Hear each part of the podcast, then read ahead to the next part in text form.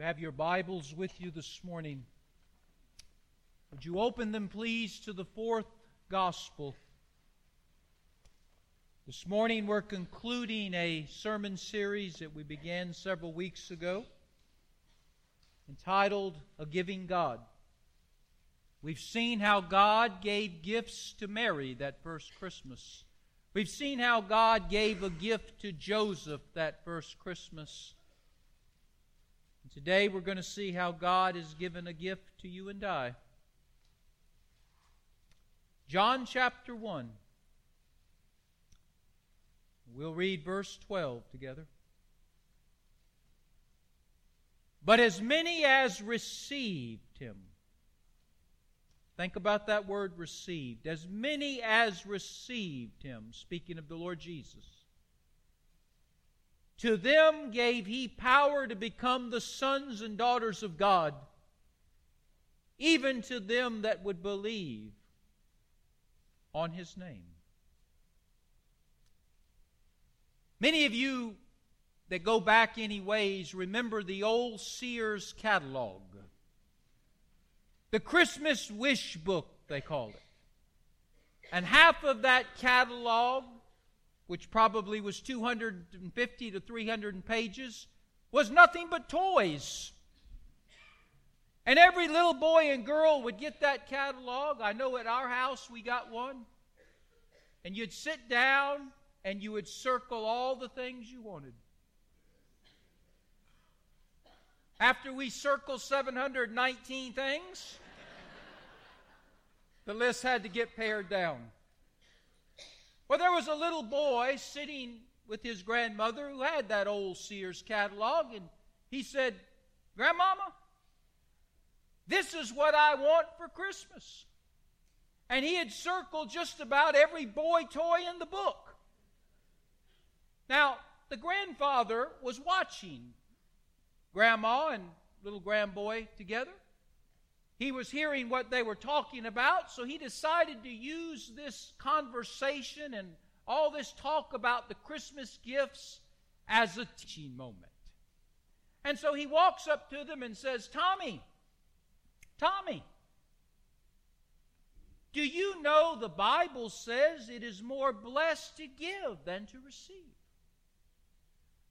And Tommy replies, I know that, Granddaddy, but I don't need any blessings this year. Receiving is good enough for me. Well, Christmas is seven days away. And maybe you're thinking about what you're going to receive this Christmas. Maybe you're hoping for a special gift that you've been dropping hints for all year. Well, American Express did a survey not long ago. Not of gifts that people are hoping for, not of gifts that people really want to have their must list, but American Express did a, a survey of gifts that you hope you don't get. This is on your must not get list. And you know what the number one gift mentioned was? By those that were surveyed. This is a gift that I hope I don't get. This is a gift that I, I must not get. I'm not a praying person, but I pray I don't get it. You know what that gift was? A fruitcake.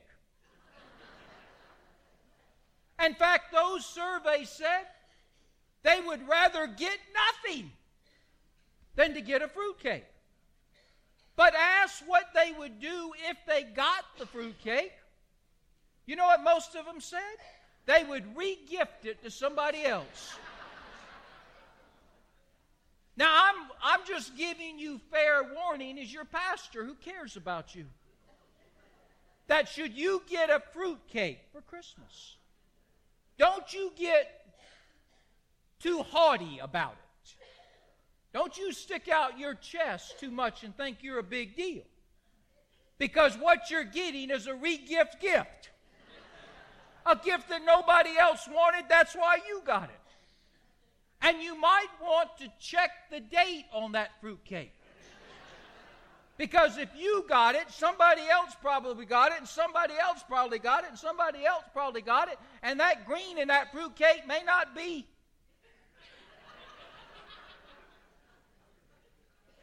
That thing might have been in circulation since 2001. You never know. Well, the last two weeks, as I said earlier, we've been looking at why we give at Christmas. We give because God is a giving God. And He sets the example for which we are to model and we're to practice. In the past weeks, we've looked at Christmas of yesterday. Can I remind you that Christmas is not just about yesterday, it's about today. We've looked at Christmas past, but may I remind you that Christmas is not just about the past, it's about the present. We looked about at Christmas through the eyes of Mary and Joseph, but listen, Christmas is more than just Mary and Joseph, is it not you and I? It's not just some impersonal story about people we don't know, but it's a very personal story about someone we know very well ourselves. This morning, in the time that we have, I, I just want to lay three things on your mind and heart about a God who has given us something this Christmas. God has a Christmas tree, and underneath the tree, He has put something there for you and I. God's gift to you and I is simply Himself. Simply Himself and he gives us himself in the person of his son, Jesus. Jesus said, If you've seen me, you've seen the Father. If you've heard me, you've heard the Father. If you experience me, you've experienced the Father. I and the Father are one. We're identical, we're equal, we're the same. And that first Christmas, God gave of Himself to Joseph and Mary, and to this Christmas 2016, He's giving to us Himself. For God so loved you and I that He gave. He gave a gift. What was the gift? His only beloved, begotten Son, Christ Jesus. In John chapter 4, verse 10, Jesus is having a conversation with a woman at the well. And he says to this woman, he says, If you only knew the gift of God, if you only knew the gift of God was myself, when you asked for a drink of water, you would drink of me. In Romans chapter 5, verse 15, we read the grace of God and the gift of that grace is found in one man, Jesus Christ. The grace of God and the gift of that grace is found in one man, Jesus Christ. The Apostle Paul, one of the most educated theologians, one of the most educated men of all time, he was a genius very seldom was he lost for words. But in 2 Corinthians chapter 9 verse 5, all he can say when he sees God's gift of Jesus is that it's an unspeakable gift. A man who had a vocabulary that was so rich, a man that wrote half the New Testament, a man who did not stutter and stammer for words, looks at God's gift, looks at God's Jesus, and says, All I can say is unspeakable. He's indescribable. Jesus is the reason for the season. That's not just a cliche, though it is a cliche. It's not just a cutesy saying, although it is cute. It's a gospel truth. On that first Christmas, God looked at the human race and said, What does this people need? They don't need a house, they don't need a car, they don't need money. They need a Savior. And God became a man and gave Himself to us. The Bible says that when God gave His gift to us, which was Jesus, He wrapped Him up. Don't you wrap Christmas gifts? God wrapped Jesus in swaddling clothes. And he placed Jesus under the Christmas tree of that first Christmas, which was a manger, and put him in a feeding trough for animals.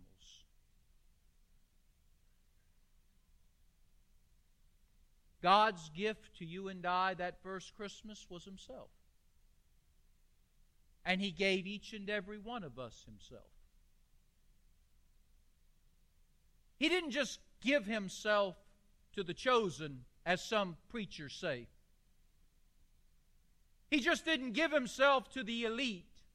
He just didn't give himself to movers and shakers or the high ranking muckety mucks of his day. He didn't give himself to certain people who looked a certain way or had a certain color about them or came from a certain country. He didn't care what their race, face, or place would be. He didn't just give himself to religious folks. When God gave a gift that first Christmas, He gave it to everyone. Whosoever will, everyone. And that has not changed. It's interesting when you follow the Christmas story what they did with that Christmas gift that God gave, which was Himself. What did, what did they do with it? Well, the Bible says there was a lot of different responses. What did King Herod do with the gift? He tried to murder it. What did the religious leaders do with the gift? They mocked it. What did the innkeeper do with the gift? He pushed it away. May I say, people are still doing that today. Some people are too bad. They don't want the gift like King Herod. Some people are too blinded by religion. They know the Word of God, but they don't know the God of the Word. And they mock it. Some people, like the innkeeper, are just too busy. After all, life is fast, life is full. There's always someone to see, somewhere to go, something to do. We don't have time for this. But thank God that first Christmas there were some who said, I, I take it. The wise men, the shepherds, Joseph and Mary, among others. God's gift that first Christmas to you and I, to whosoever, was his own son, Jesus. Second thing I want you to remember very quickly is, is that gift that God gave that first Christmas to you and I, put our name on it, wrapped it under the tree, was of great value. God gave His best. His best was His Son. His only beloved, begotten Son. The crown Prince of glory. The King of kings, the Lord of lords, the Alpha and the Omega, the Messiah, the Lamb of God. The second member of the Holy Trinity. God said, I'm not going to give them a fruit cake. I'm going to give them the greatest gift I possess my son. So God wrapped him in swaddling clothes and put him in a manger, which was the Christmas tree, and gave him to you and I. Jesus, his finest, his greatest, his best. Hmm. Did it catch God off guard? when some people took his Christmas gift and knocked it away? Did it catch God off guard when some people walked by and didn't want it? No.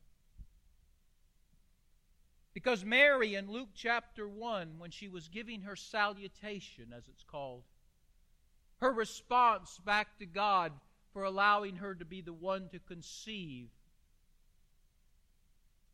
for allowing her to be the one to carry the Messiah, Mary predicted under the inspiration of the Holy Spirit that there would be a group of people who would say no to the gift. Oh, she didn't call them by name because she wanted us to see if our name is there. But they were just like King Herod. They were just like the religious leaders. They're just like the innkeeper. Notice what she says in Luke chapter 1, verse 51 through 53. She names the three kind of people that God knew was going to reject his Christmas gift.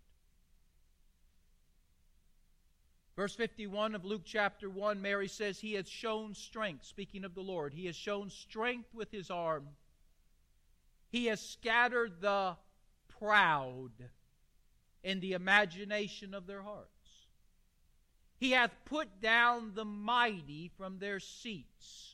He hath put down the powerful from their seats and exalted them of low degree.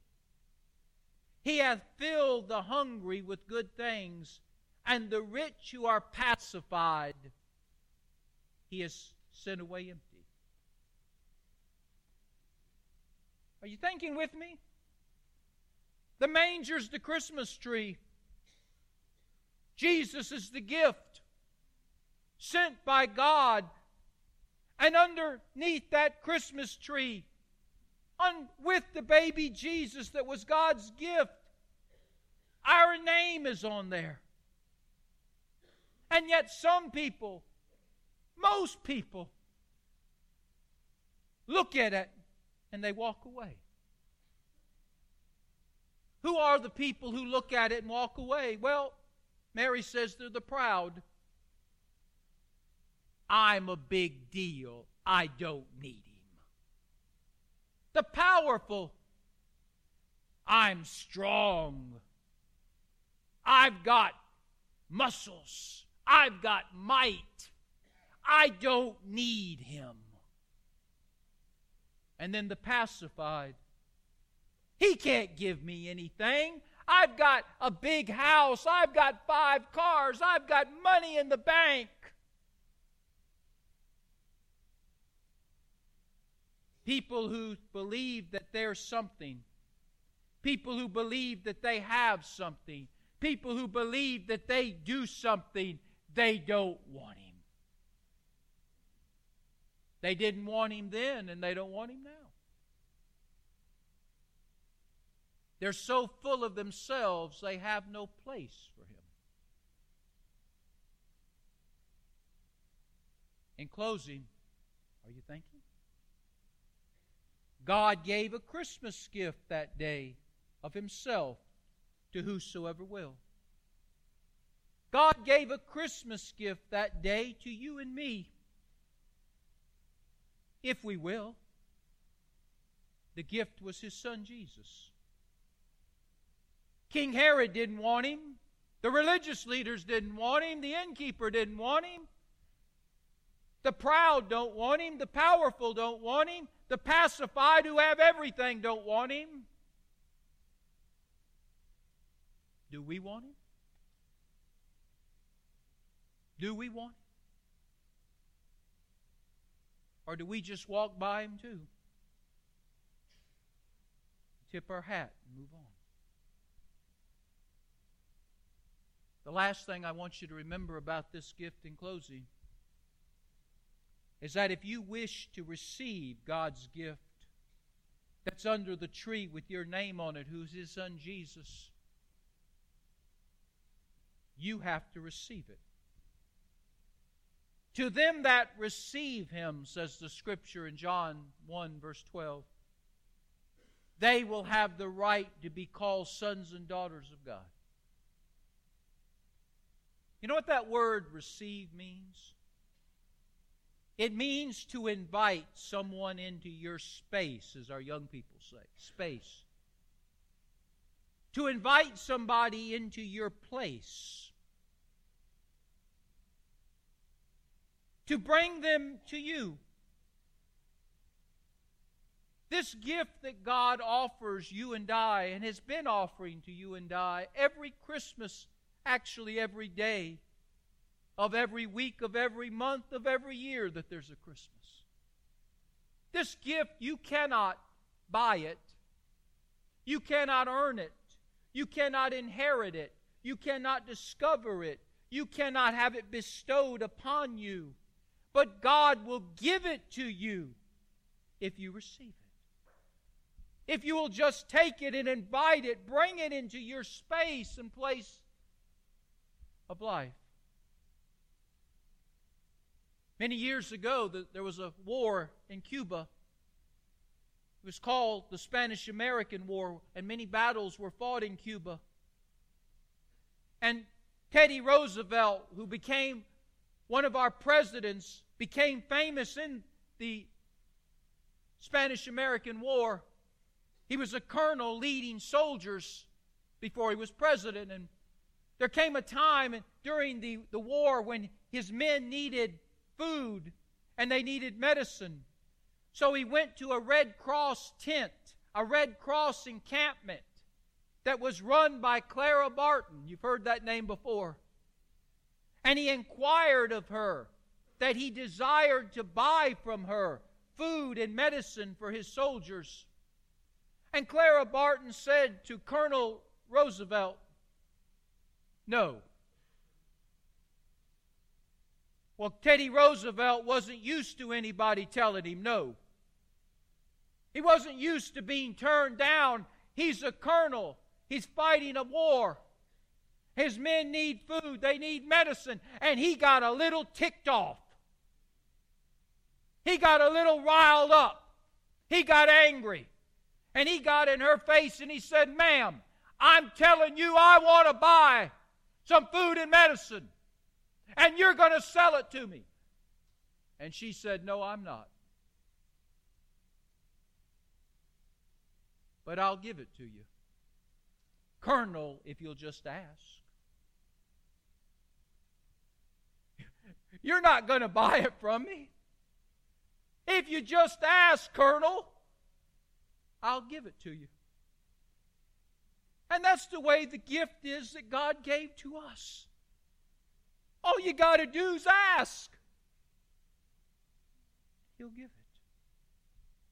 And we, and we, when it's given, receive it. We, we bring it to us. We claim it as our own.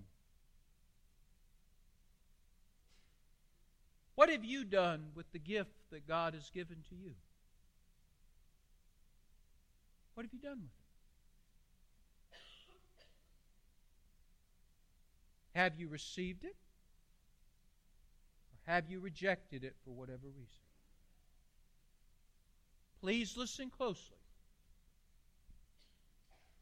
What you do with the Lord is what the Lord is going to do with you. Pay attention. What you do with the gift that God has put under His tree with your name on it, His Son Jesus, is going to determine what God is going to do with you one day when you stand before Him. Have you received Him or have you rejected Him?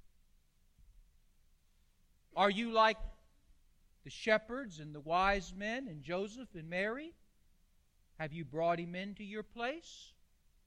Or are you like King Herod and the religious leaders and the innkeeper? For whatever reason, you've told him to go away. I'm not, I don't want it. Heads are bowed and eyes are closed.